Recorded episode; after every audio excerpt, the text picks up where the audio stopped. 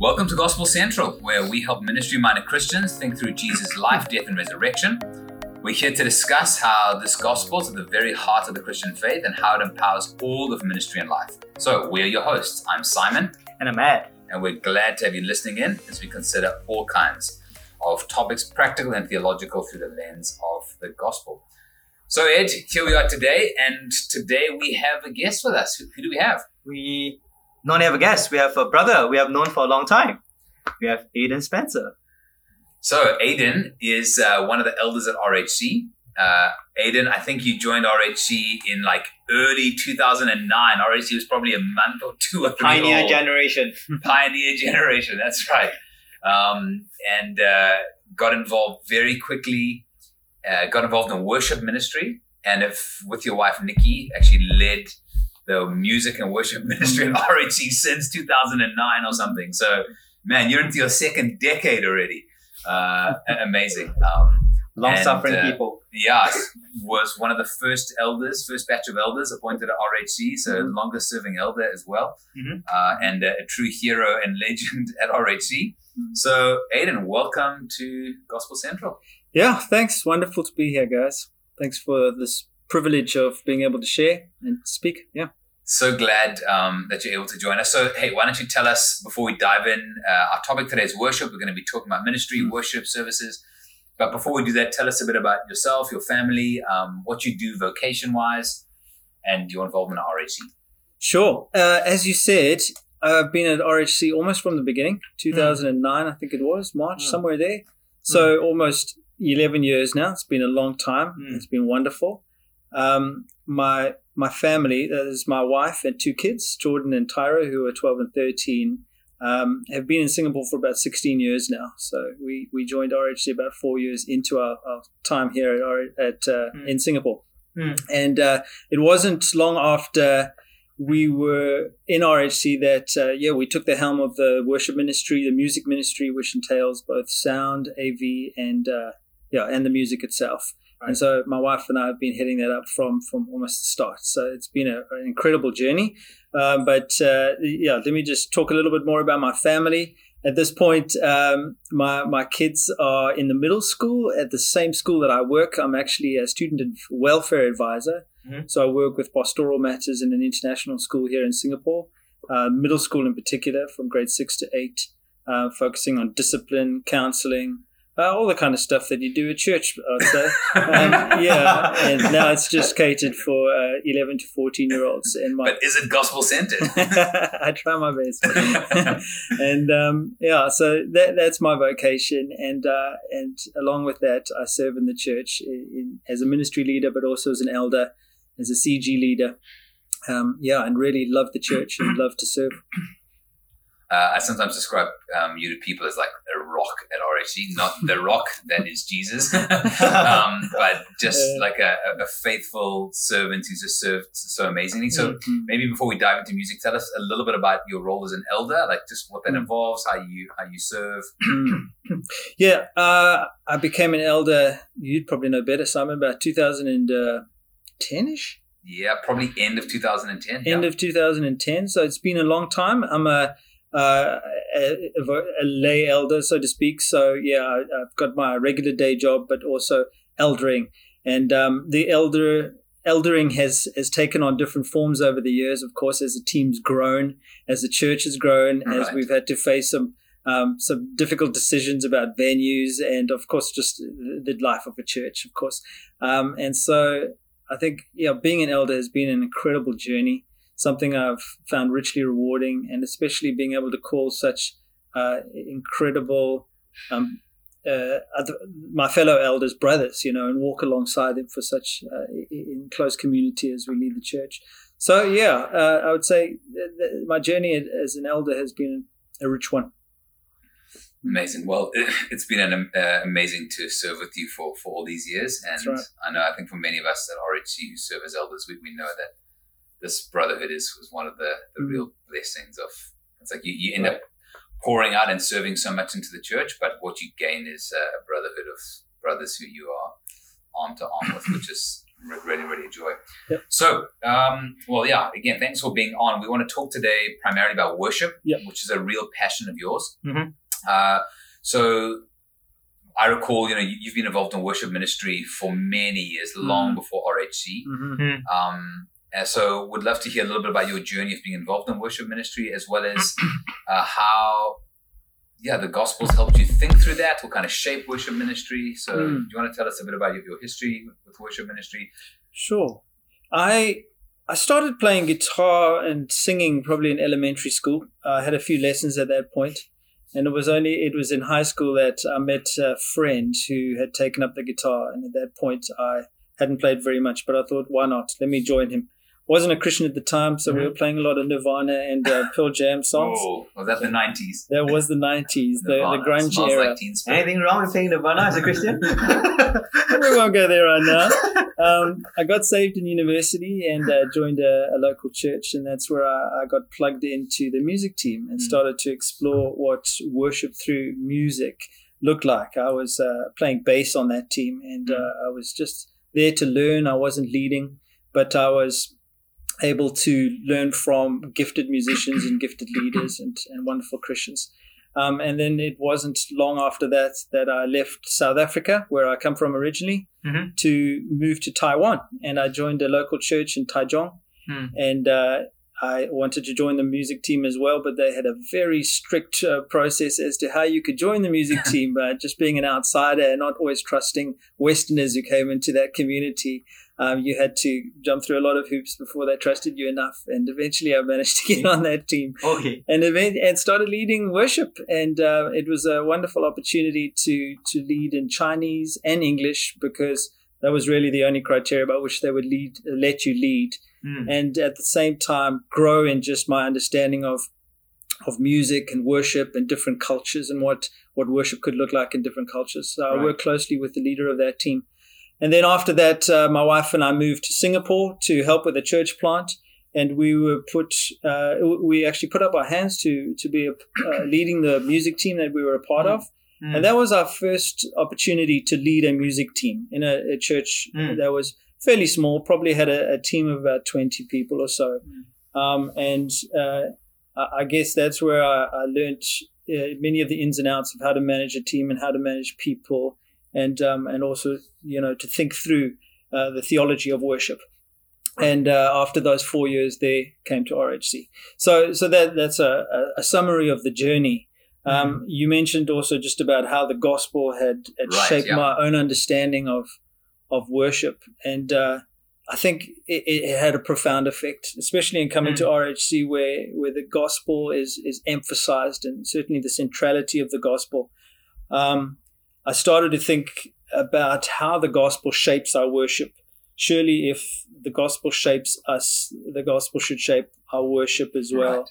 especially mm-hmm. if we think of scriptures like Romans twelve, verse one, you know, which talks about us being in, in view of the mercy of God, in view of this incredible gospel that, that um, we have received.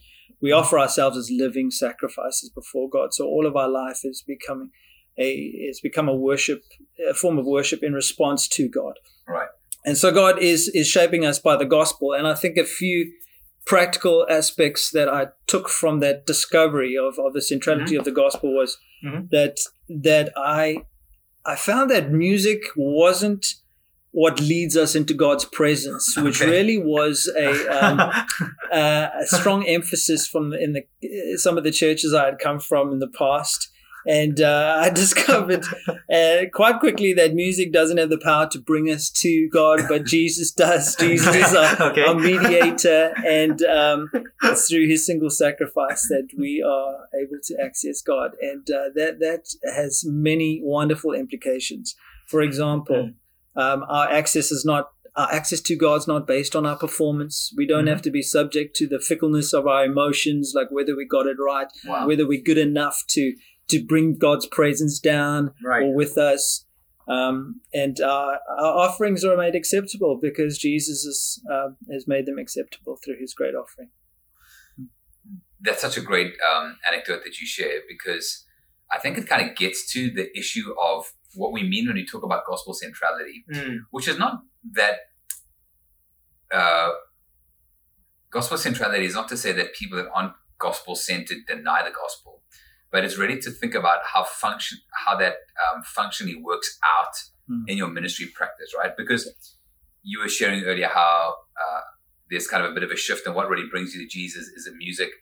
During mm. that time, you would never have said theologically, oh, music is what brings us to Jesus. Of course, you know, Jesus does that. But actually, yeah. even though we kind of know that in our minds, practically what's actually driving how we functionally think about a great worship experience is actually more the music. And I guess what we mean then by gospel centrality is thinking through, just as you articulated so well, how Jesus' death and resurrection actually functionally applies to mm. all of our different mm. you know, areas of life and ministry. So that's a really, really great example. Mm.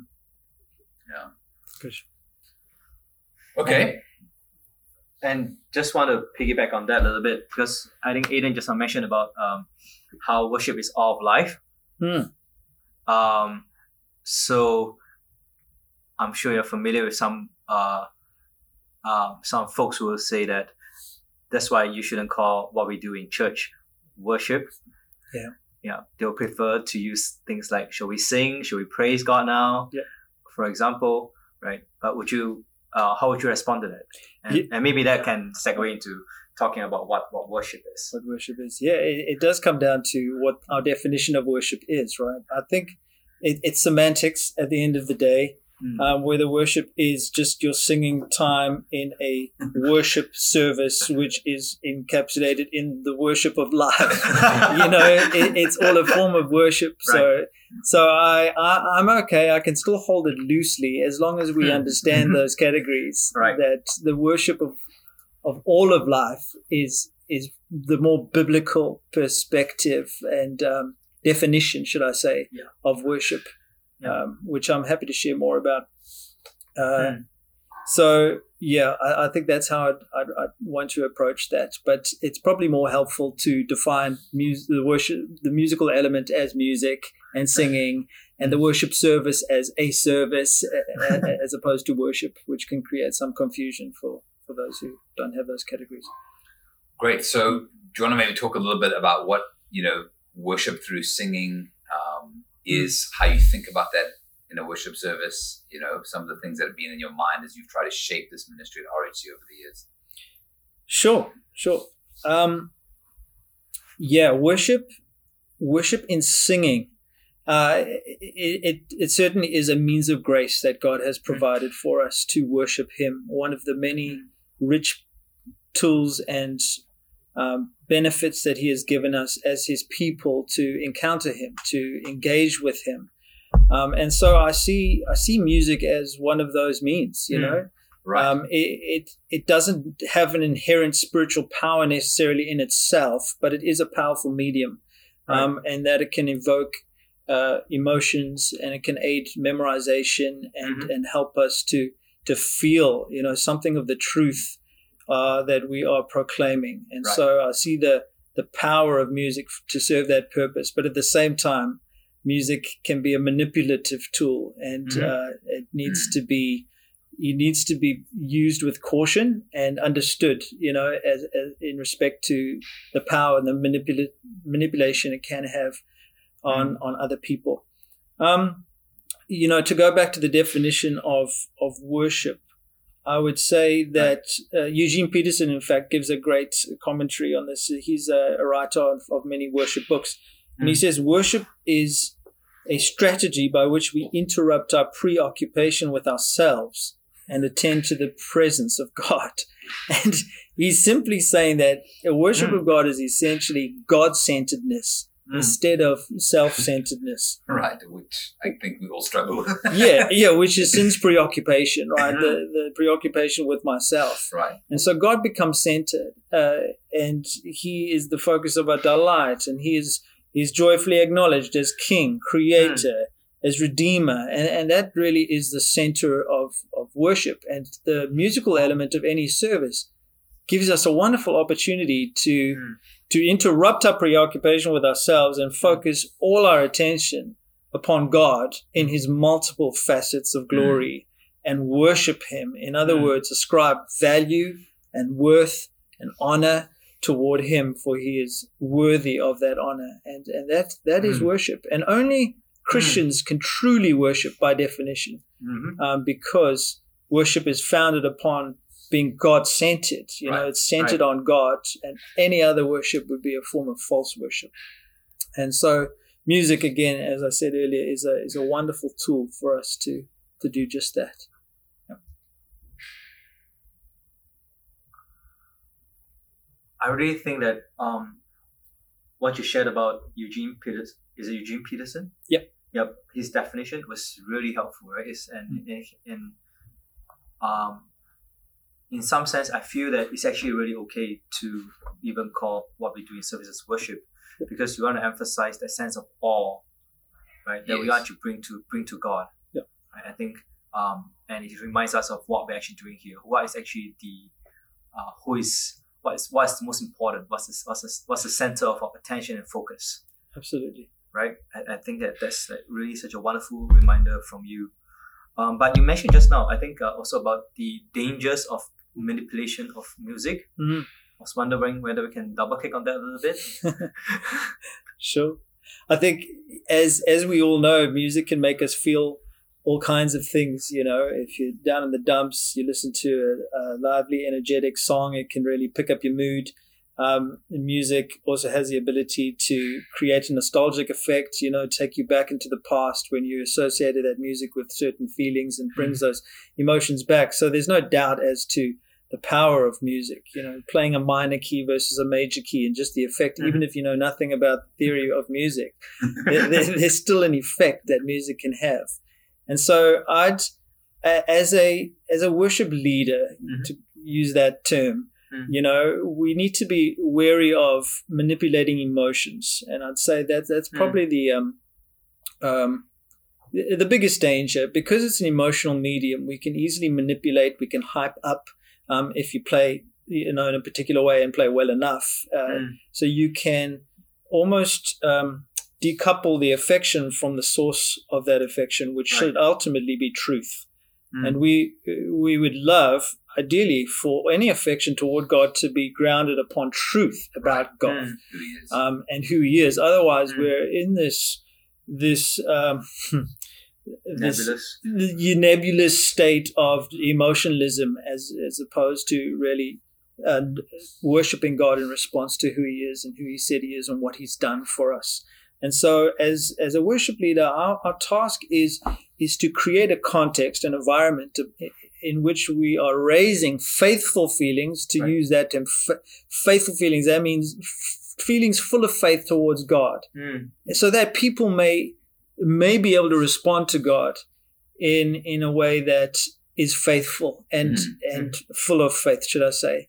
And um, and that means, it's to use another analogy, it's kind of like a worship leader leading the sheep to the the found uh, to the stream. I can't make you drink. I can't force you to drink, but I certainly can lead you there. Right. And right. I and I can say right. that this is good for you. I can present it to you mm. in a way that might whet your appetite, or at least create an appetite, should I say? Right. And so uh, and so that's our task. And if I am now forcing you to drink, obviously I've, I've, I've crossed that line, and I'm starting to manipulate Um, the the purpose of, of this means of grace that God has given us. Great. Okay. So one of the things that we've taken some time to think about at R H C over the years is our worship services in general. So do you want to maybe tell us a little bit how you think about worship services in general and kind of our goal? And then from there, we can maybe drill in a little bit more to think about, you know, how do we think about structuring that, and how do we think, the, what role does music play? How do we, how do you choose songs? What yep. kinds of songs do we Do we want to sing?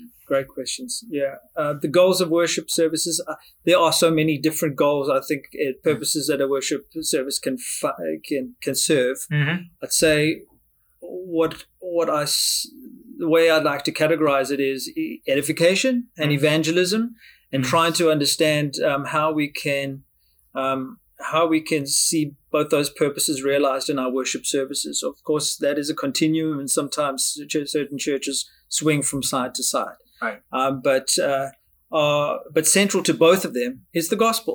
You know, right. we evangelize through the gospel. We edify through the gospel as right. well.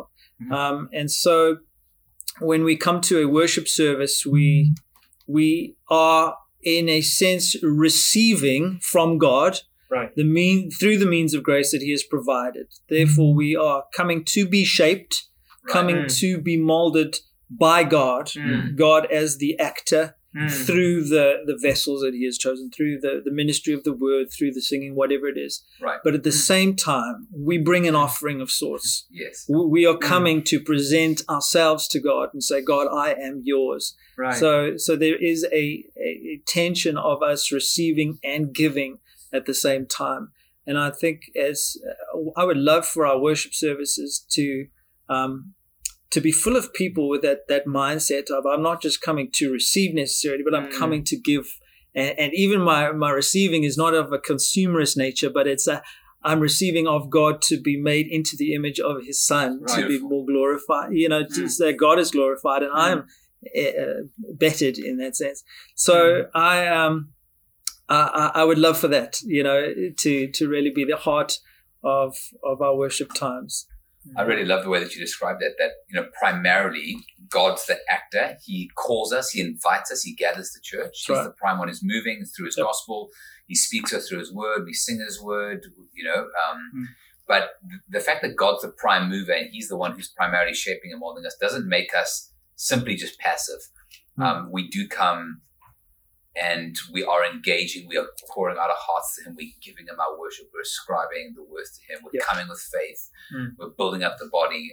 Um, mm. And I guess, you know, if you look at churches across the different spectrum, I guess sometimes some churches can maybe overemphasize the, the part that we contribute, where it's all about us. And maybe okay. worship services can feel mm. a bit like a work, mm-hmm. where we're trying to grab God's attention by our earnest, heartfelt singing, et cetera, et cetera. I think that's what you were getting to earlier about the only access to God is, is through the gospel. That's right. Um, mm. So we really want to get those right, seeing it's primarily God who's shaping and moving, but not in a way that minimizes our response. Mm. He, he, God's blessed by our praises and mm. our love mm. for him and our, our adoration. And we really want to stir that up in, our, in, in the congregation.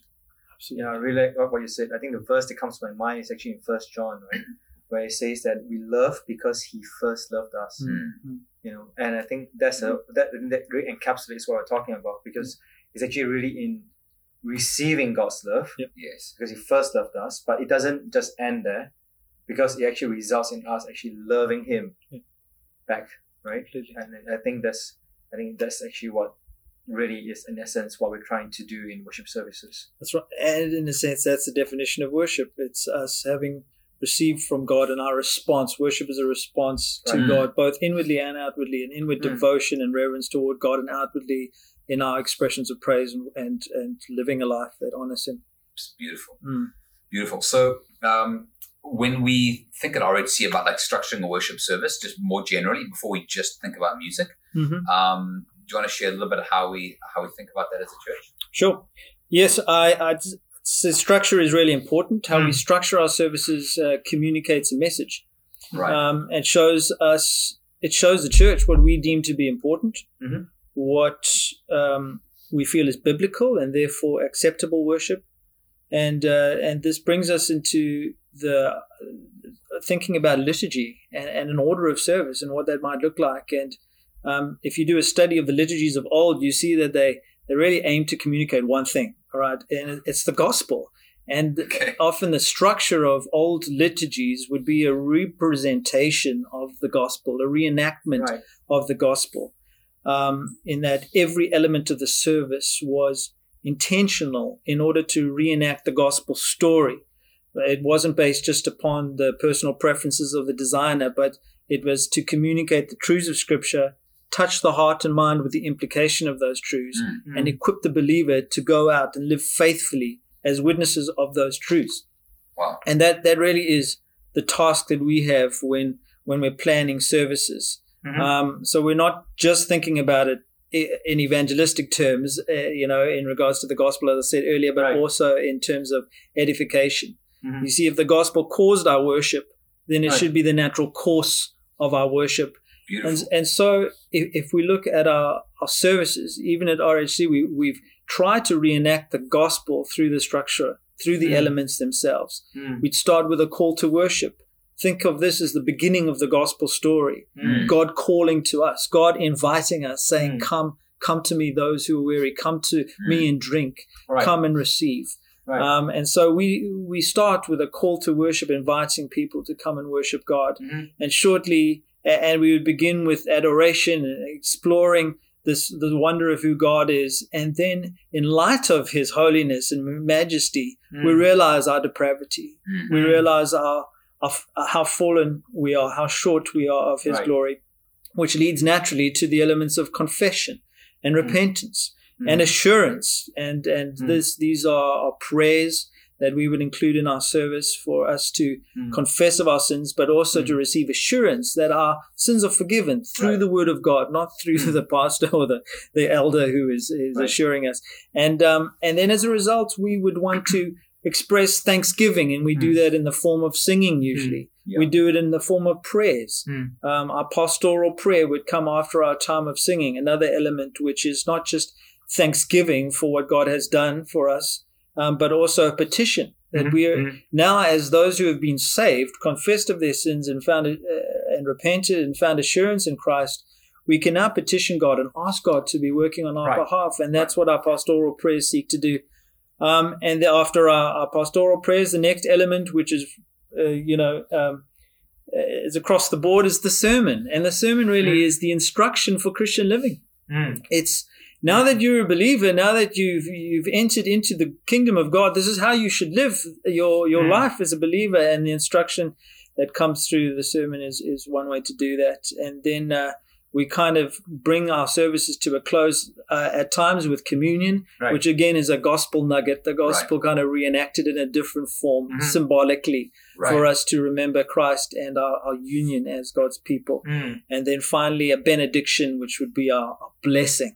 Of the blessing that is is spoken over us by the, the elder, the pastor of the service, and um, it's usually associated or linked together with a charge, you know, and mm. this is to go forth, to live out in the blessing that we have through the gospel in mm. Christ, and uh, yeah, and, and and live out uh, to the glory of God. And that really is the, the gospel structure that we, we try to instill in our services at R H C. So in one sense, it sounds like the gospel itself is shaping the whole service, but at the same time, throughout the service, you almost have like a number of mini gospel cycles that are happening, right? Like call, the confession, and assurance. You, you, you're being assured then. There's probably some, you know, confession, sin, and Christ being preached in the sermon, hopefully. Mm. There's probably happening in communion as well. So there are kind of lots of mini cycles. Mm. So there's like a macro kind of structure of the service, but yep. lots of mini cycles too. So the, the gospel's is being sung in, in the songs that we sing. Absolutely. It's kind of coming through through everything. You're right. Absolutely. Sung, preached, prayed. The gospel is, is really central mm. to that broader so gospel. Maybe we can think a little bit about songs in particular. Mm. Um, so, man, songs. There mm. are thousands of them. Yep. The good, the bad, and the ugly. Um, I mean, how do we pick songs? Like, you know, mm. both in terms of, you know, style, do you just randomly pick them on a Sunday? What kind of songs should are good for congregation singing? Tell us. Yeah, those are good questions. And I hear that question quite often. What are some good songs? And um, we're, as, as musicians, as uh, worship leaders, we're constantly on the lookout for good songs. Uh, there are thousands of songs, as you said. There are songs that, that should be used in, in most churches around the world, I'd say. There's songs that, that probably uh, would be helpful for, for certain th- themes. Mm-hmm. Um, there, there's songs that are good for just Christian listening, you know, if you're in your car or walking down the road. Um, that can be very encouraging. And then there's songs that you probably should never use. And and the reason for that in is... any circumstances? Under any circumstances, unless you're part of a cult maybe. Or Nirvana. Uh, Nirvana. Yeah, yeah, not very Christian. But uh, so so there is a wide array, and it's good to, to categorize songs into those particular groups. Um, I'm As as a listener to music, I'm always listening for songs that will strengthen the church. So... Um, The one category, or sorry, one criterion would be, are they congregational? Okay, are they right. simple enough, catchy enough for a, a congregation to get? Mm. And by that I mean they're not too syncopated, as in words are not on the beat. Um, mm-hmm. the, the the the range of the songs, it's not going from a very low note to a very high note, um, which could uh, also yeah. lead to some difficulty in singing. Uh, so it, and and then just there's a good marriage between the music and the lyrics themselves, you know, right. um, that that's really important. Right. Um, theology, of course, you know, we need to be thinking about what the words say. Mm-hmm. In my mind, if a song has a vague lyric, uh, I generally wouldn't use it because mm-hmm. of the possibility of someone misbelieving or, or you know, or misunderstanding a certain uh, uh, doctrine about God and who He is. Right. And um, there are many examples of songs like that. Uh, I don't necessarily want to give you examples here because I don't want to cut them from your repertoire if you're listening to this. That would be the cause of that. Uh, but, you know, it's good for us to be in discussion with one another about songs mm. and, and, and to make sure that the songs that are being sung are saying something substantive about God. But within that, there are so many tensions, you know, which, which comes down to really song choice for a Sunday. Okay. We want to be singing songs that, that are revelatory and responsive. Now, not all songs have both those aspects. When I say that, revelation would be songs that tell us a lot about God, okay, who right. He is. They explain mm-hmm. His love, His His grace, His, whatever it may be. Mm-hmm. But there's no real response. There, there's no opportunity for us to just say, yeah. Praise you, God. I love you in response to your love. Right, uh, right. Hallelujah. Um, and so... If songs don't have both those aspects, we would want to try and weave those into our song set, um, that we have stronger revelatory type songs, but also responses for us that we can respond um, to to this revelation that we have received. So I guess the challenge would be like if you end up singing songs that are all revelation all the time, but don't have response, it could maybe feel more like a Sunday school class where you're just getting taught content or just rehearsing truths, but not actually able to engage your heart as much, sure. or, or, or like direct your affections to God, which I think yep. is, a, is a big part of mm. singing, that we're actually it's true. like teaching ourselves to to express our love and, and, and do that. But if all your songs are revelatory, or you begin singing mm. songs, sorry, are um, responsive, yep. but you haven't begun by actually looking at content, then mm. there's no real like gospel ground on which to really praise God. So that's why you you want that mix. Absolutely. That, that's exactly how I'm thinking about it. And some songs uh, have both of those aspects in them, them yeah. and, and they're just beautiful songs and they should be sung regularly. Um, I think if you just have the revelationary, even mind-orientated, heady type songs, to yeah, use right. another phrase, um, we we could run the risk of, of our time of music and singing being quite dry and mm. academic and cerebral, mm. you know, intellectual, and lacking some of that emotional response that I was talking about. Uh, I think, you know, if, if, as, you know, in terms of being a mature Christian, I think you'd be able to, a mature Christian should be able to find the truth in that and affect their own soul through the truth right. that they sing. But that's not always the case for every believer. Mm. So it, it's nice to to be able to give the opportunity for people to respond with songs that, that maybe aren't as um, as As, as richly theological and more responsive in that sense. Okay. So what's your view about saying "I love you, Jesus" ten times during the during the service? Well, um, I think the angels in heaven never stop singing "Holy, holy, holy are you, Lord." So repetition's not necessarily the biggest issue. Good answer. And you quoted the Bible. Can't yeah, argue with yeah. that. Wow. Yes. Okay. But you know, I would I would hope the angels are standing before God on the throne in that moment, right? So their revelation is almost unceasing. They are just re- and here down on earth, I love you ten times. We may start to like lose the, the, the the depth of His love after a while. So mm. um, I'd say there, there's certainly a limit to how much we should be repeating. Mm. Um, and yeah, so yeah, I'd say we need to use that sparingly. And can I pick your brain on this as well? Because I think when you started with saying that it's the song congregational, I know you talked about the musical and the theological qualities. Yep. But um, how how do you think about whether the song actually employs the pronouns like I, mm. or me, or versus our, right? Yeah. How do yep. you take that into consideration? I do, I do. So going back to the tensions, I think it's a tension of corporate versus individual. Mm-hmm. Uh, there's a there's a time and a place for us to be individual in our response to God, using mm. more of the first person pronouns, mm. and then and then more corporate in our responses. Some songs do that very well. They right. in fact, you know, they break some of the English rules and include both the first person and the third person. Even Crowning mm. with Many Crowns has versions of ha- has. aspects which are Uh, very individual, individual at the yeah. same time it's also corporate. Mm. So so beautiful. It is. And so I would err on the side of being more corporate than, mm. than individual, because we're in a corporate gathering, and right. uh, part of what we do on a Sunday is a shadow of what we will do in eternity as right. God's people before God. So I would lean more towards the corporate aspect and um, in our singing. And so we's and ours are often substituted for um your eyes and me's, um, but I would, I, I certainly wouldn't completely remove uh, first-person songs from from our repertoire. Um, but again, just another tension to be thinking about. Uh, also, our contemporary and historical songs as well. Mm-hmm. Historical songs would help us to, being hymns of of yeah. old, would help us to realize that that there are those who have gone before us, who have fought uh, many battles.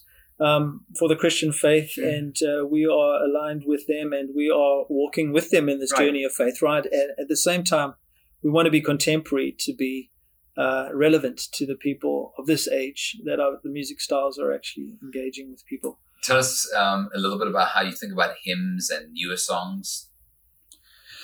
Yeah, I... I personally love hymns. I love newer songs. Uh, I love all kinds of songs. I really love new hymns as well, you know, to put those both together. Um, I, I'd find that, that there are so many hymns out there. Uh, I'm always looking for those that have stood the test of time. You know, they have just worked well for hundreds of years, and want to employ them in, in, in singing in our, in our church. Uh, often it, it means taking a fresh look at the song, and how can we How can we stylize it that would be most suitable to our congregation? Right. Mm-hmm. Um, and and even just simplify it and allow the words to do their work, because the lyrics are often penned so mm. so beautifully. Mm. Um, mm.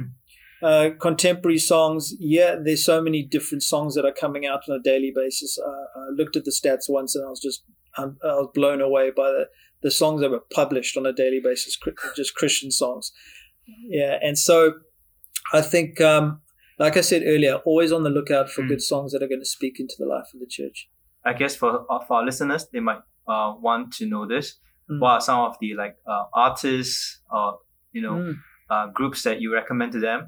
Like yep. uh, for I'm talking about contemporary groups. Um, yep, I'll yeah. throw out some names. Um, yeah. I, I think for for hymn hymn writers, uh, the Gettys, of course, um, Kristen and, and Keith Getty, Stuart Townend. You've got Matt Boswell, Matt Popper. Um, uh, Matt Merker, they're all writing a lot of excellent songs, hymns, rich songs, but are also contemporary in their style as right. well. Um, and so, so a great resource. For more responsive type songs, I would uh, go to, towards Hillsongs, um, Elevation Worship, mm-hmm. um, uh, Vertical Church Band, and the uh, Austin Stone. There are a lot of songs that aren't necessarily as... Um, Um, thick theologically, mm-hmm. but but definitely have a, you know the the music is, is very captivating, and they've they've managed to again marry the music to the lyrics very well in order to evoke certain emotional responses mm-hmm. that are true to the words that you're being that are being sung. So those are a few names that I would throw out, and um, mm-hmm. yeah, any church you know that's listening, I would really just encourage um, worship leaders uh, and and others to be writing their own songs. You know mm. how how can how is God speaking to your church, and you mm. know and and take that message and share it with your your church and song. Well, we're just about out of time. Last question I want to ask you, mm. Aidan, is you know as someone who's like heading up um, music, singing, uh, and that kind of worship ministry in a church, how are you trying to kind of grow? What books would you recommend, or resources would you recommend to mm. people who are trying to kind of help their church sing in a richer and mm. just more God-glorifying way? Um, a go-to book would be uh, Bob Kauflin, Worship Matters. Fantastic resource for any worship leader who mm. is also a worship pastor, perhaps leading a team. Okay. Um, mm. A rich source of material. It's also very practical. If you go online, you'll see worship uh, workshops and intensives that Bob Kauflin does himself. Mm-hmm. Um, You could even go to the Worship Matters, um, sorry, the Sovereign Grace is the network of churches that he belongs to, and uh, they have God Worship God conferences, which have a range of resources, which are right. extremely helpful uh, mm-hmm. across multiple categories. Mm-hmm. So I would say that that's probably a go-to resource. Mm-hmm. Okay. Outside of that, there there really is quite a lot to read on the topic of worship. I have personally liked Zach Hicks's book, uh, The Worship Pastor, okay. which I've mm-hmm. been reading, which I've read recently. I uh, really enjoyed that. Uh, another interesting book is Eugene Peterson, mm. um, which is called... I think it's called Worship God. um, fantastic book just about the vertical and horizontal dimension in worship. And then finally, I'd say D A Carson edited a book on called Worship, Adoration, and Action, which has got a range of um, articles uh, written by people from different denominations just on worship and what that looks like. And I found that to be really insightful, you wow. know, from charismatic styles to to more de- denominational styles, and, and just seeing how they, yeah, they, they agree to disagree in many of these their views on, on worship theology. So I, I definitely recommend those. Fantastic. Well, thank you so much for making the time to come and chat with us today. Um, I know we at R H C are so grateful for you and Nikki and how you lead the ministry, care for the all those involved. I don't know how many people involved in worship ministry at R H C. It was like one hundred or something. Oh, yeah, seventy, eighty, eighty now, I think. Yeah, yeah. It's a lot of people. fifteen, yeah. But thanks for, for leading that team and yeah. uh, just giving us such wonderful worship on Sundays. Mm. And yeah, I, I really appreciate how you've sought for us really to glorify God and to really think about this where we're bringing all these strands together. Be humble, grow. Um, and so I trust that you've been able to encourage our listeners as well. Mm. And... Um, forward to being able to chat with you again sometime. I hope so. Thanks, Simon. Thanks, Ed. Thanks for having me. Sure. Tonight. Thanks. Thanks for coming. Mm.